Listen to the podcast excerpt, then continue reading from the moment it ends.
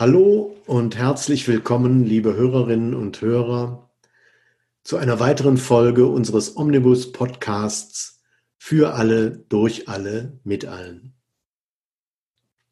Ich bin Michael von der Lohe, Geschäftsführer des Omnibus für direkte Demokratie. Der Omnibus ist ein gemeinnütziges Unternehmen, das sich für Abstimmungsrechte auf allen Hoheitsebenen einsetzt, insbesondere für die bundesweite Volksabstimmung. Und wir haben tatsächlich einen Omnibus, der in der Regel von April bis November in Deutschland und Europa unterwegs ist und das direkte Gespräch von Mensch zu Mensch anbietet und auch Veranstaltungen, Schulen und Universitäten besucht. Wir starten selbst Volksinitiativen oder unterstützen andere bei ihrer Arbeit zum Beispiel alle Volksbegehren zum Schutz der Artenvielfalt, zur Reinhaltung des Wassers, zur Beendigung der Massentierhaltung und auch die Initiative für ein bedingungsloses Grundeinkommen. Heute bei uns zu Gast ist Otto Scharmer. Otto Scharmer ist Senior Lecturer an der MIT Management Sloan School in Cambridge, Massachusetts und ist dort Mitbegründer des Presencing Institute. Er hat mehrere Bestseller geschrieben, wie Theory U und Presence.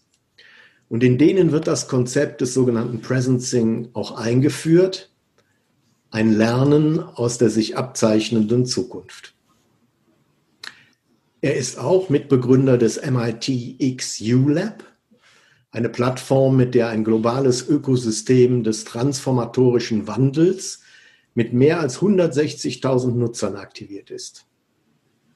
Und darüber hinaus hat er im März 2020 mit seinen Kollegen die Aktion Gaia gestartet, ein alter Name für die Erde, aber auch die Abkürzung für globale Aktivierung von Intention und Aktion. Und das ist eine kostenlose Online-Lernreise, die noch läuft, die aber auf tiefgreifende zivilisatorische Erneuerungen abzielt. Wow. also, welche Freude und Ehre für uns, dich, lieber Otto, heute zu Gast zu haben.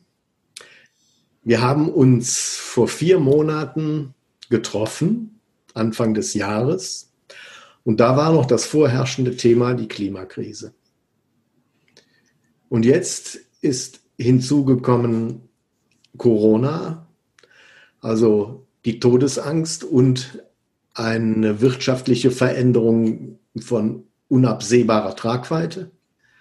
Und jetzt auch noch aktuell das nächste Thema Rassismus, auch weltweit, als Thema erkannt und aufgegriffen.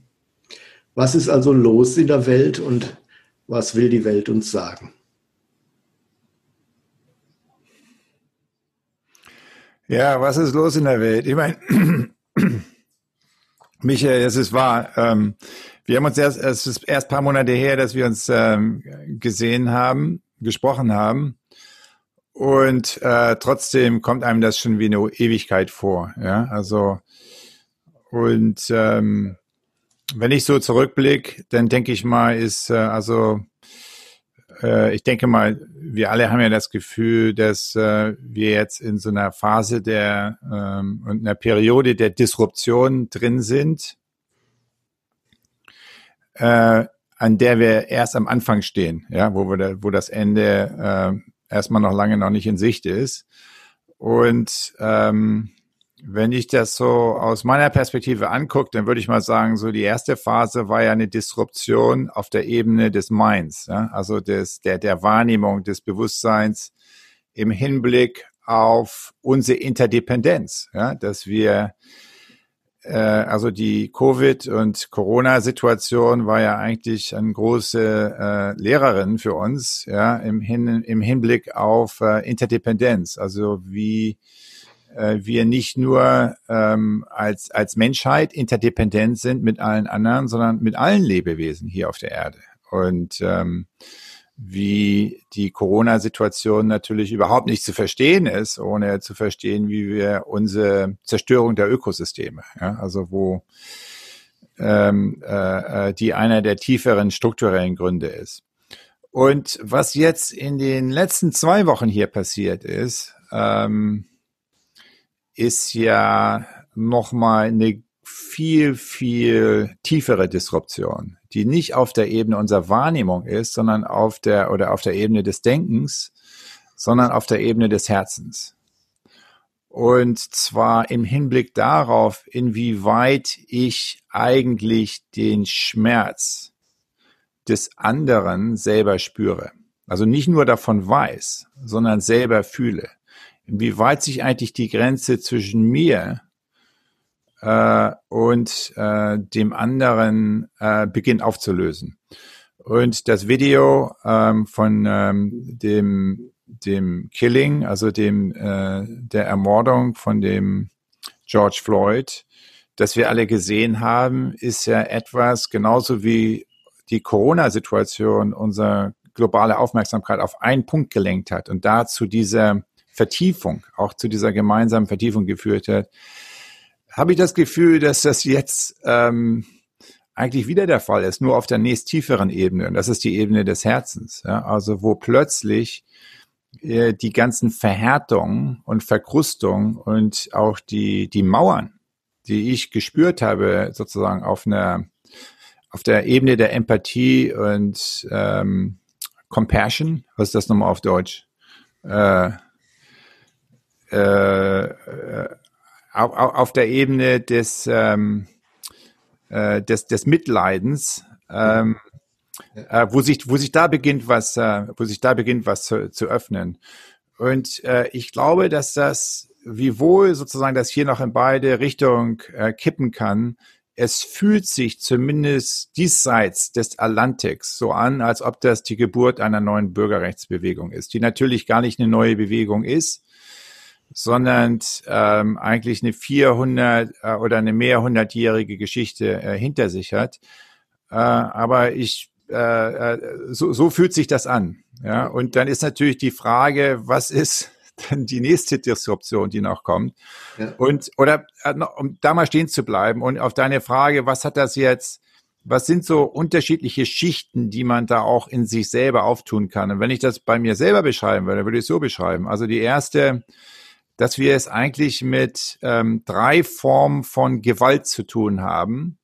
Direkt, strukturell und attentional. Mhm. Und dass die etwas mit drei blinden Flecken zu tun haben, die in meiner eigenen Wahrnehmung verankert sind, in meiner eigenen Wahrnehmung von sozialer Wirklichkeit verankert sind. Und die erste Form der Gewalt kennen wir alle. Das ist also die direkte Gewalt. Das ist also das Knie äh, des äh, äh, Polizisten sozusagen für acht Minuten und 46 Sekunden äh, in dem Nacken von dem George Floyd. Und äh, das ist die direkte Gewalt. Äh, die äh, der blinde Fleck, äh,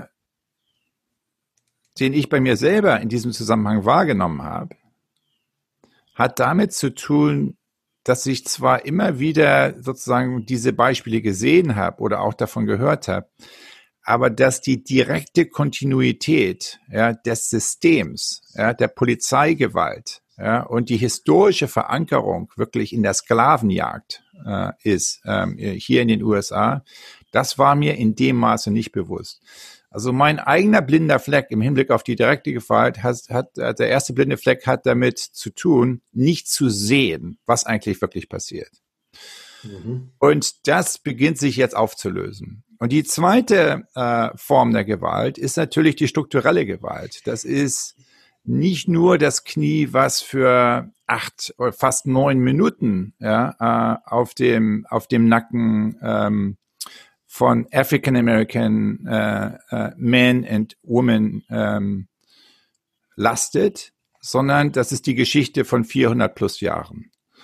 Und strukturelle Gewalt ist das, äh, wo wir als Resultat sehen, ähm, äh, eine äh, unfassbare Ungleichheit im Sinne von Einkommen, im Sinne von ähm, äh, wir sehen das in der Covid-Situation, äh, ein dreimal höheres Todesrisiko für äh, die African American Bevölkerung, weil sie Frontline-Workers sind, äh, weil sie keine äh, Sozialversicherung und Krankenversicherung haben in den allermeisten Fällen und ähm, weil sowohl einkommensmäßig als auch ähm, äh, im, im Sinne von äh, vermögensmäßig eine, eine kaum zu fassende Ungleichverteilung äh, nach wie vor ähm, äh, der Fall ist hier.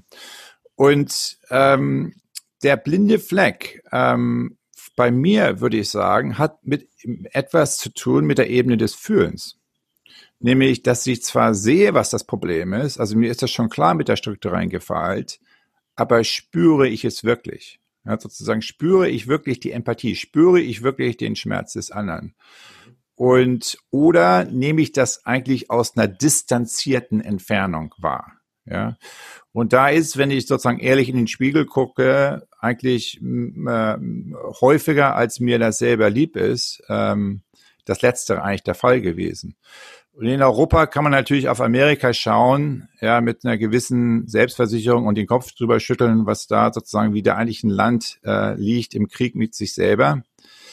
Äh, und sozusagen, wie das eigentlich angehen kann, der Rassismus. Aber wenn man ein bisschen ehrlicher wäre in Europa, würde man sagen, eigentlich gibt es in Europa genau das gleiche Problem, nur dass es ausgeklappt ist, ja, im Verhältnis zwischen äh, Europa und Afrika, ja, sozusagen. Die, der, das Sklavenproblem und der Rassismus äh, findet zwischen Kontinenten statt, äh, nicht innerhalb von einem Kontinent. Ähm, und durch die Migration sozusagen, äh, sozusagen beginnt sich das langsam äh, äh zu ändern. Aber äh, auch da ist, ist der Blick in den Spiegel, wenn man ein bisschen tiefer guckt, nicht unbedingt angenehmer. Ähm, und die dritte Form, also äh, äh, das, das ist im Grunde der zweite blinde Fleck. Und die dritte Form der Gewalt hat was zu tun mit ähm, etwas, was ich mal vorläufigerweise Attentional Violence genannt habe. Nämlich, was ist Attentional Violence? Also ist eigentlich die, äh, die Gewalt, die davon ausgeht, jemand anders nicht zu sehen mhm. jemand anders nicht zu sehen in seiner oder ihrer höchsten zukünftigen Möglichkeit. Mhm. Also nicht nur als Resultat, natürlich sehen wir andere Leute als Resultat der externen Verhältnisse oder der Geschichte der Vergangenheit, aber können wir wirklich ähm, sozusagen andere Menschen sehen im Hinblick auf, wer sie sein könnten? Ja, und das ist natürlich das, was wir das ist, äh, äh, was man tiefes oder äh, Deep Listening oder vertieftes Zuhören oder mit dem Herzen hören oder wahrnehmen nennt. Das ist es, was wir als äh, vielleicht als Educators, als Eltern, als aber auch als Veränderungsmacher, ja, sozusagen wir spüren Veränderungspotenziale, ja, und und ähm, das ist das, was wir üben, aber was wir natürlich nicht immer hinkriegen, ja. Und attentional violence ist eigentlich äh, den anderen nicht zu sehen, ja, sozusagen eigentlich in, in, im Sinne äh, wer äh, der, der höchsten zukünftigen Möglichkeit. Und ähm, darin, ich denke, da, das ist eine, eine Form der Gewalt, äh, die ähm, interessant ist, weil ich glaube, sie liegt an der Wurzel daran, dass wir bei den anderen beiden Sachen nicht wirklich Fortschritte machen. Und es ist etwas, wo jeder von uns ein Handelnder ist. Ja, mhm. also jeden Tag. Das mhm. heißt, es ist unmittelbar praktisch, wenn ich mir dessen bewusst werde, mhm. kann ich eigentlich in jedem Moment meines Lebens an dieser Baustelle arbeiten und einen Unterschied machen. Dafür habe ich ein sehr schönes Beispiel. An unserer Schule hat mal ein Schüler zum Lehrer oder zur Lehrerin, ich weiß nicht, was für eine Konstellation es war, in, in einer angespannten Situation gesagt, jetzt nehmen Sie mich doch endlich mal so, wie ich noch nicht bin. genau. Ja, das bringt es wunderbar auf den Punkt. Das bringt es wirklich wunderbar auf den Punkt. Und was mich so elektrisiert hat an dieser Beschreibung von dir auch dieser Gewaltausübung durch Unaufmerksamkeit, die bezieht sich eben auch ähm, einmal, also wenn ich jetzt in die, die, die biografische Entwicklung eines jeden Menschen schaue und ich jetzt hier die kleinen Kinder bei mir auf dem Hof schon sehe, ähm, wie Gewalt ausgeübt wird, indem man ihnen schon nicht zuhört. Mhm. Also den Kleinen schon nicht zuhört, um herauszufinden, was wollen sie denn wirklich. Oder meinen Mitmenschen nicht zuhört, um herauszufinden, was wollen sie wirklich sagen, wenn ihnen noch die Worte fehlen oder sie sich mhm. wirklich was zurechtstottern, von dem sie schon wissen, was, was es irgendwie sein könnte, aber sie kriegen es nicht, nicht vermittelt. Und dann ist es ja meine Aufgabe, und das ist ja eine richtige Freiheitstat, äh, an der Stelle mich selber leer zu machen von allem, was ich äh, oder was, was mein Ego im Prinzip ausmacht. Also meine Gewohnheiten, meine Denkgewohnheiten, das, was ich alles gelernt habe, Traditionen und, und, und. Also es ist ja auch eine, eine, eine hohe Form von äh, willentlichem Herstellen einer Aufmerksamkeit gegenüber dem anderen, indem ich mich selber mal leer mache, um überhaupt herauszufinden, was der andere sagen will. Kannst du dazu auch noch was sagen? Das, das ist, das ist genau richtig. Und ähm, wir sehen das ja äh, auch, ähm, also äh, willentlich sich äh, leer zu machen von Denkgewohnheiten, ja, von Ego, ja, aber auch von äh, der Summe der Erfahrungen, die wir in der Vergangenheit haben. Ja, mhm. und genau deswegen ist es ja oft, also man kennt das ja auch aus Workshops oder anderen Verhältnissen, dass wenn du mit wildfremden Leuten zusammen bist, ja, ist es ja viel einfacher, ja, mhm. tief zuzuhören. Warum? Ja, weil ich mit dem keine Geschichte habe, ja, und vor allen Dingen mhm. keine schlechte Geschichte. Wenn ich nichts weiß, kann ich ja nur offen sein, ja. Ich interessiere mich für das, was da kommt. Wenn ich aber mit jemand, also sag mal, wir kennen uns schon seit Jahrzehnten, ja, und sozusagen alles, was du auf dem Kerbholz, Kerbholz hast, sozusagen ist mir so bewusst, ja, insbesondere sozusagen meine eigenen Verletzungen und so weiter, dann ähm, höre ich, ist ja meine ganze Aufmerksamkeit nicht nur gestimmt, sondern auch getrimmt eigentlich durch, ähm, durch die Vergangenheit. Ne? Also die zum Teil positiv, zum Teil anders sind. Und das ist ja, das kennen, das kennen wir aus allen Beziehungen. Ja, also eine Beziehung kann ja eigentlich nur, also manchmal, also zum Beispiel, ähm, ich habe äh, diese MIT-Class äh, äh, äh, ULab, ja, und ähm, eine äh, eine eine Aufgabe da ist Empathy Walk. Ja? Also mach einen Spaziergang in deiner Community. Also das wäre dann jetzt hier in Cambridge äh, wo du die, wo du äh, zwei Stunden oder so mit äh, im Leben einer Person verbringst, die maximal different, also anders ist als du. Ja, also ob das jetzt politisch oder spirituell oder sozusagen du siehst dich auf dem Ende des Spektrums und die andere Person ist da genau. Also wie die Leute das definieren, egal. Ja, aber komplett auf der anderen Seite. Ja, also und ähm, dann äh, baue eine empathische Beziehung äh, mit dieser Person auf. Ja? Also mhm. sozusagen sein Gast ja, in der Welt dieser, dieser Person ja? und sozusagen baue da eine Beziehung auf. Das ist sozusagen die, die, und dann zwei Wochen, das ist die erste, und das dann beschreiben, ja. Und dann mhm. zwei Wochen später ist dann, ja, wenn die also, das ist natürlich ein riesen Lernprozess, ja, und, und keiner glaubt, wie schwierig. Und das ist natürlich, wir sind ja gewohnt, Freunden gegenüber vielleicht zuzuhören, ja, wenn's, wenn's, äh, wenn, wenn uns das gelingt. Mhm. Aber Leuten, die, ich sag mal, eine komplett andere politische Meinung vertreten, ja, schon viel, viel, viel schwerer. Und genau deswegen wird diese Empathy Walk gemacht, ne? Also jemand, der ganz, ganz anders ist als du. Aber dann, zwei Wochen später, kommt die nächste Aufgabe, nämlich Empathy Walk at Home. Ja, nun mach die gleiche Übung mit deinem Lebenspartner oder deiner Lebenspartnerin. Ja, oder sozusagen einen sehr, also einen Menschen, der dir innerlich mit am, am, am nahesten äh, steht. Mhm. Ja, mhm. und das ist natürlich noch viel schwieriger für alle. Ja, also das erste fanden schon alle unheimlich schwierig. Ne? Aber da ist eigentlich nur die Grenze, darüber hinauszukommen. Aber wirklich die gleiche Offenheit zu haben, ja, gegenüber einem Menschen, mit dem man schon ganz viel Geschichte hat, ja, ähm, ist ähm, aus genau dem von dir genannten Grunde nochmal viel schwieriger, ne? weil ich eben dann eine Reihe Erfahrungen habe, von denen ich, also die ich erstmal loslassen muss, um mit neuen Augen Mhm. hinzuschauen, ja, und nicht nur mit neuen Augen hinzuschauen, sondern auch um mein Herz noch neu zu öffnen, um zu erspüren, was sozusagen da eigentlich noch ist, ja, sozusagen, was da eigentlich noch vielleicht werden will, ja, sozusagen mit äh, äh, in dieser Beziehung oder sozusagen äh, mit diesen Menschen. Und genau deswegen ist, ist, ist das, was du, was du angesprochen hast, so wichtig. Hm. Jetzt macht ihr ja auch dieses große Gaia-Projekt, ähm, was jetzt auch noch läuft zurzeit, ja, und was vielleicht sogar unabsehbar länger läuft. Das kann ich gar nicht sagen. Kannst du uns dazu äh, etwas erzählen noch? Ja, also ähm, Gaia ist im Grunde sozusagen, um an diesem vorgenannten Thema so ein bisschen anzuknüpfen, ist der Versuch eigentlich äh, Veränderung zu äh, nee, bewirken ist schon eigentlich das falsche Wort, ja, zu, zu, zu, ähm, zu realisieren, mhm. ähm, zu aktualisieren, da durchs Zuhören.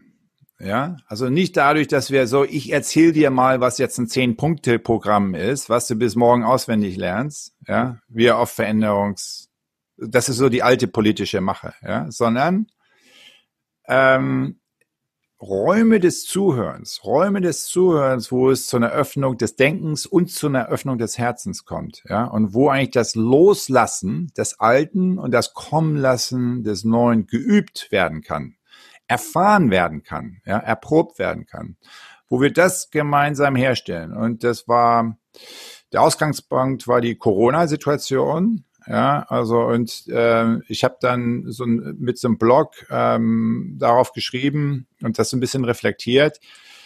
Fürchterlich lange, ja, liest ja kaum einer zu Ende, aber am Ende dieses, von diesem Blog ist dann eigentlich sollten wir doch so eine sowas machen, ja? also Gaia, also dieses ähm, globale globale Aktivierung von Intentionen und Aktionen, indem man so eigentlich diese Räume des vertieften Zuhörens und so des tieferen Lernens ähm, herstellt. Ähm, das Interesse, ohne jetzt irgendeinen Plan dafür zu haben oder so, ja. Also das Interessante war, dass äh, innerhalb von zehn Tagen haben sie über 10.000 Leute da angemeldet und gesagt, da würde ich äh, sozusagen, da wäre ich sofort mit dabei. Mhm. Und ähm, wir haben über 100 Leute, Freiwillige gehabt, die das dann mitorganisiert haben, ja, mit in acht unterschiedlichen Sprachgruppen und so. Und seitdem, also seit den letzten zwölf Wochen, haben wir jede Woche oder alle zwei Wochen, das ist so nach Einatmen, Ausatmen, so alle äh, zwei Wochen gibt's dann so eine ein, also, also so, eine, so eine Reihe von Zoom-Sessions, wo wir dann äh, als äh, globale Community zusammenkommen und dann so ein bisschen in die vertiefte Wahrnehmung des eigenen Kontexts, sozusagen der, der eigenen äh, Situation. Ja, also zunächst mal sehr durch die Corona-Situation. Heute, äh, also diese Woche haben wir eine Session über sozusagen George Floyd und I Can't Breathe. Ja, sozusagen die, diese ganze Situation und wo eigentlich das Ziel ist, so ein bisschen zu, zu reimagine, also eigentlich neu zu imaginieren,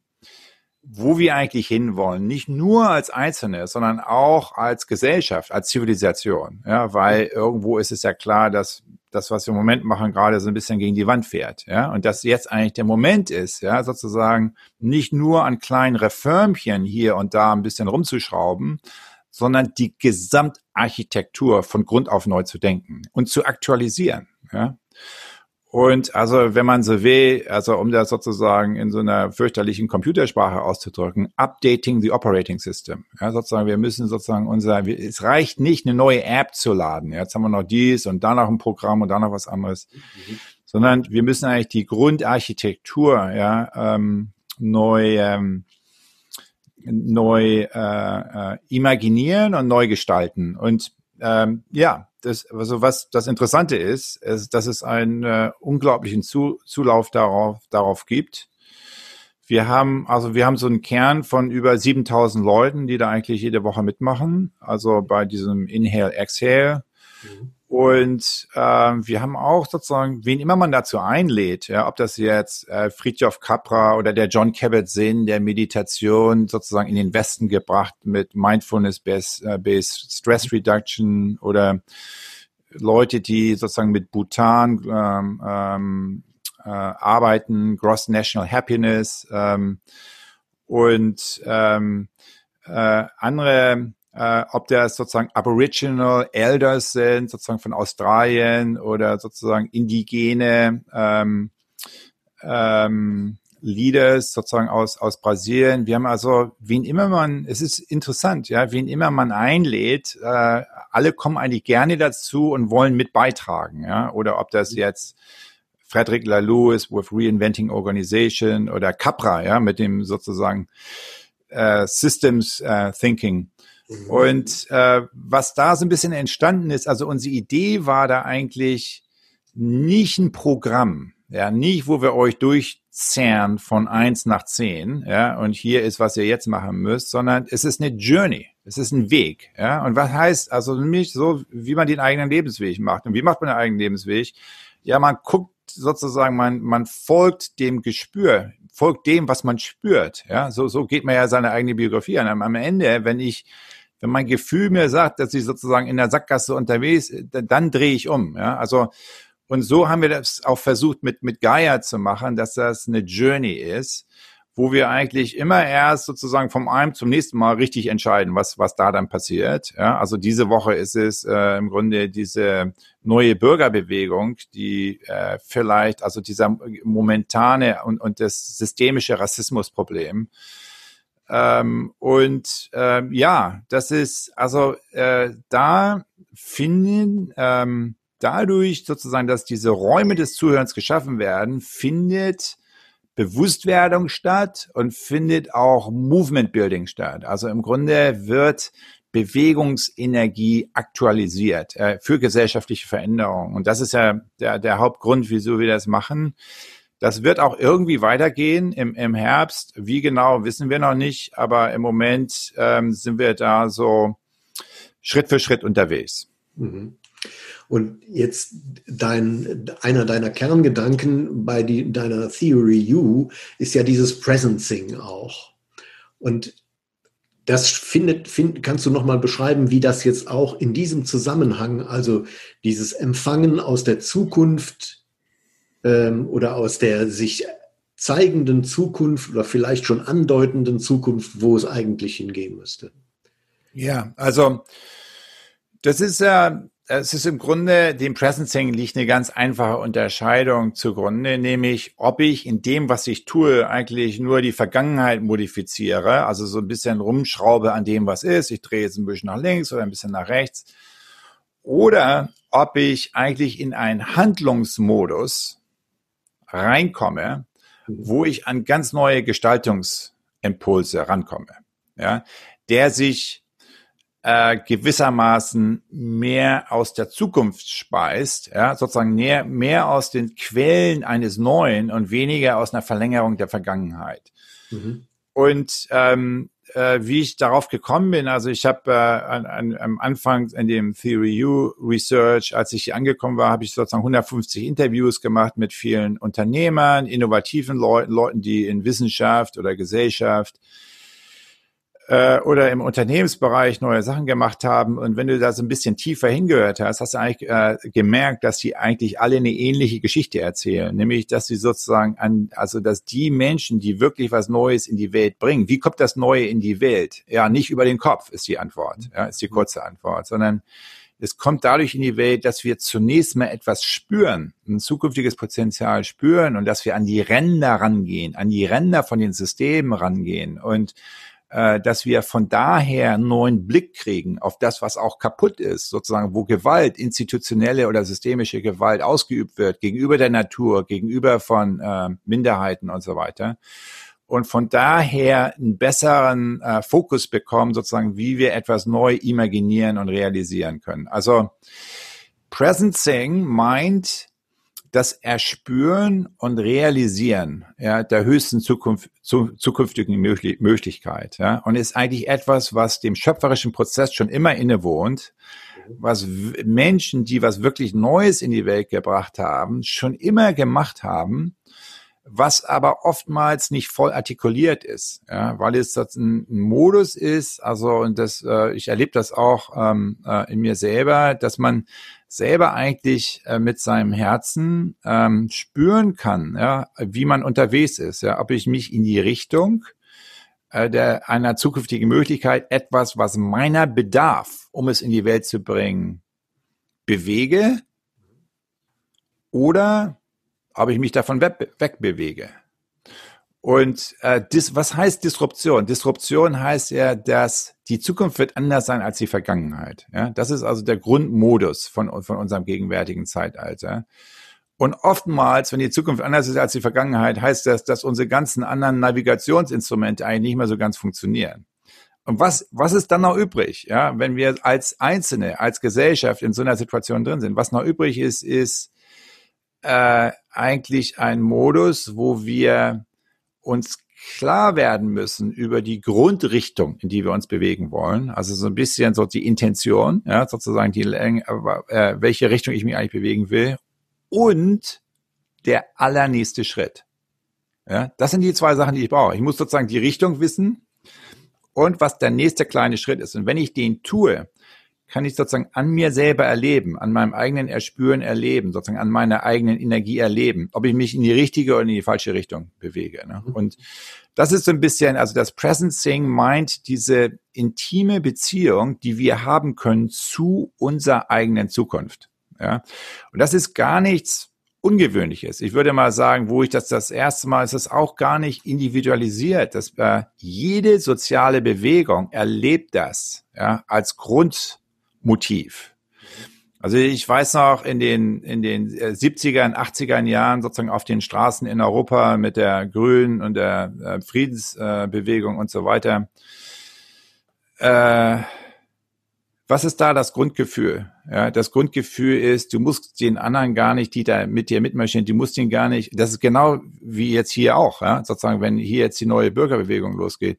Du musst den anderen nicht erklären, was jetzt das neue Programm ist, sondern wir alle spüren ganz genau, dass die Zukunft ganz anders sein kann, also nicht nur ganz anders sein muss, sondern auch ganz anders sein kann als die Vergangenheit. Und ähm, dass wir sozusagen von diesem gemeinsamen Zukunftsbild her agieren können. Ne? Also spüren zumindest als eine Möglichkeit oder als eine Aspiration. Und in dem Sinne ist Presencing eigentlich, also dieses Erspüren eines zukünftigen Potenzials und dann das Realisieren dieses Potenzials ist eigentlich immer schon innewohnt von allen sozialen Bewegungen, ja, äh, allen Graswurzelbewegungen. Ähm, würde ich im Rückblick sagen, obwohl ich damals nicht diese Worte benutzt habe, aber heute sind wir wieder an einem Punkt, ja, wo die Notwendigkeit einer solchen Bewegung nicht nur deutlich vor Augen liegt, sondern wo wir auch die äh, Manifestierung dieser Bewegung äh, an, äh, über die ganze Welt hinweg spüren. Und genau das merken wir in diesen Gaia-Sessions und genau das ist spürbar in vielen anderen Orten genauso. Kannst du noch kurz für uns abschließend auch noch eine Einschätzung geben über die Volksabstimmung, wie die in dieses Ganze hineinpasst für dich? Direkte Demokratie ist eine der, der Schlüsselpunkte. Ja, also wenn wir jetzt, wir müssen ja nur allein auf die Klimasituation schauen, aber auch wenn wir jetzt äh, beispielsweise an die, äh, den systemischen Rassismus und die fundamentalen Veränderungen, die hier vor allen Dingen in den USA äh, nötig sind, und ähm, an beiden Themen ist es eigentlich interessant zu sehen, dass die Bevölkerung, das Bewusstsein der Bevölkerung im Allgemeinen weiterentwickelt ist als das Bewusstsein der politischen Entscheidungsträger. Beispiel Deutschland ähm, rettet die Bienen. Ja, die ähm, mhm. die äh, äh, Abstimmungsinitiative, die ähm, in Bayern in Bayern äh, äh, innerhalb von einem Jahr äh, im Grunde des, den Grundrahmen für äh, Land Use und äh, regenerative Landwirtschaft äh, verändert hat. Ja, also äh, ich würde sagen, ähm, immer noch nicht radikal genug verändert hat. Ne? Am Ende, es gibt gar keinen Grund, wieso wir keine 100% regenerative Landwirtschaft haben sollen, ja, for all the obvious reasons. Mhm. Aber in die richtige, äh, in die richtige Richtung verändert hat. Und ähm, wir wissen, dass ähm, unglaubliche Veränderungen und Transformationen anstehen in dieser Dekade, klimamäßig, sustainability-mäßig, im Hinblick auf Social Justice. Und wenn wir die nicht demokratisch herbeiführen, führen wir sie entweder nicht herbei oder durch eine Diktatur. Mhm. Das ist sozusagen ein anderer Grund. Ja? Sozusagen keiner will eine Autokratie. Ja, und äh, also das ist ein zweiter Grund. Aber der erste Grund ist, es ist auch praktischer in Ländern sozusagen, äh, ich sag mal, äh, wie wir sie beispielsweise in Europa haben oder in den deutschsprachigen Ländern, äh, ist die Diskrepanz. Ja, sozusagen, es gibt, wenn du niemand, den du fragst, äh, wenn niemand, und das ist übrigens, äh, wird auch hier in den USA, sozusagen ist das immer mehr der Fall. Wir sind nur paar Jahre hinterher dem, was da in, in Europa und ähm, ähm, beispielsweise dem, dem deutschsprachigen und nordeuropäischen Europa passiert. Niemand, dem du die Frage vorliest, willst du eine Landwirtschaft, ähm, die dich vergiftet, das Grundwasser vergiftet, äh, den Boden erodiert, ähm, und ähm, darüber hinaus sozusagen die, die Lebensmöglichkeiten zukünftiger Generation biodiversity-mäßig einschränkt? Oder willst du eine Landwirtschaft, die sozusagen auf dem umgekehrten Ende des Spektrums ist? Keiner, ja, der nachdenkt, äh, ist an dieser Stelle zwei Meinungen. Ja, die Antwort ist klar und das haben ja auch die Umfragen gezeigt. 70, 80, über 80 Prozent ähm, der, der Wähler in Bayern, in Deutschland sozusagen, ist es ganz klar, was die Antwort ist. Das Problem, was wir haben in Ländern wie Deutschland, ist nicht primär ein Bewusstseinsproblem. Das Problem ist ein Demokratiedefizit, dass wir ähm, ähm, Wahlmöglichkeiten haben bei privaten Produkten. Ja, also ja, sozusagen, ich kann privat entscheiden, fahre ich zum Biohof oder sozusagen äh, äh, gehe ich sozusagen, kaufe ich konventionelle Produkte äh, im Supermarkt. Aber was wir nicht haben, das äh, ist äh, Wahlmöglichkeiten, wo wir kollektive Entscheidungen, nämlich welche Landwirtschaft wollen wir 2030 und 2040? Mhm. Welche ähm, Form der Energieerzeugung wollen wir 2030, 2040? Welche Form der Bildung sozusagen wollen wir sozusagen die wirklich? Das sind die kollektiven Entscheidungen, die ähm, eigentlich äh, die Grundlage sind, die 2030-Agenda sozusagen die Klimakrise und die, äh, äh, die ähm, auch die ähm, äh, äh, Social Justice Krise, die besonders äh, hier virulent ist in den USA, äh, äh, an, an die ranzugehen. Und aus diesen Gründen glaube ich, dass die Weiterentwicklung der Demokratie einer der Schlüsselpunkte ist, uns in diese Richtung zu bewegen und sie muss verbunden sein, natürlich, weil in allen diesen sozialen Innovationsfragen ist es nie nur eine rein strukturelle, also jetzt, ich sag mal, äh, äh, Einführung äh, dieser Strukturen oder Einführung Volksentscheid ist nie alleine genug, sondern muss begleitet sein eigentlich mit einer neuen Dialogkultur, ja, und eigentlich sozusagen auch einer neuen Medienverfassung, wo wir Räume Dialog- und Diskursräume auf lokaler, auf regionaler, auf nationaler und übernationaler Ebene haben, wo wir tatsächlich einen Diskurs äh, führen können, der ähm, die Komplexität der Situation, in der wir uns befinden, äh, abbildet und, äh, und äh, schöpferisch weiterentwickelt und äh, wo wir sozusagen das, ähm, you know, das Problem dieser, die, also die, äh, das, das Niveau dieser äh, Probleme nicht unterfliegen. Und genau da sind ja die Bürgerversammlungen ein wunderbares Beispiel, mhm. äh, wie es möglich ist, äh, da also die Demokratieform, die wir bisher haben, weiterzuentwickeln und mit direktdemokratischen Elementen zu verbinden, die es uns erlauben wird, eigentlich äh, die grundlegenden systemischen Veränderungen, die anstehen in dieser Dekade, auch wirklich anzugehen und auch wirklich anzugehen in einer Art und Weise, äh, dass es ein gemeinsamer Prozess ist und nicht ein Prozess, der von der Minderheit für, auf, für eine Mehrheit aufoktroyiert wird. Danke. Das war unser Podcast zum Thema Was will die Welt uns sagen? mit Otto Scharmer. Abonnieren Sie unseren Podcast für alle durch alle mit allen bei Ihren Lieblings-Podcast-Anbietern. Besuchen Sie auch unsere Website omnibus.org. Dort finden Sie auch noch einmal kurze Erläuterungen zu Begriffen, die im Gespräch genannt werden und die nicht unmittelbar und umfänglich selbsterklärend sind, wie Interdependenz, Disruption oder Presencing. Wenn Sie mehr über unsere Arbeit erfahren wollen, dann bestellen Sie dort auch unbedingt unseren Newsletter. Machen Sie Gutes, bleiben Sie aufmerksam. Bis bald. Ich bin Michael von der Lohe.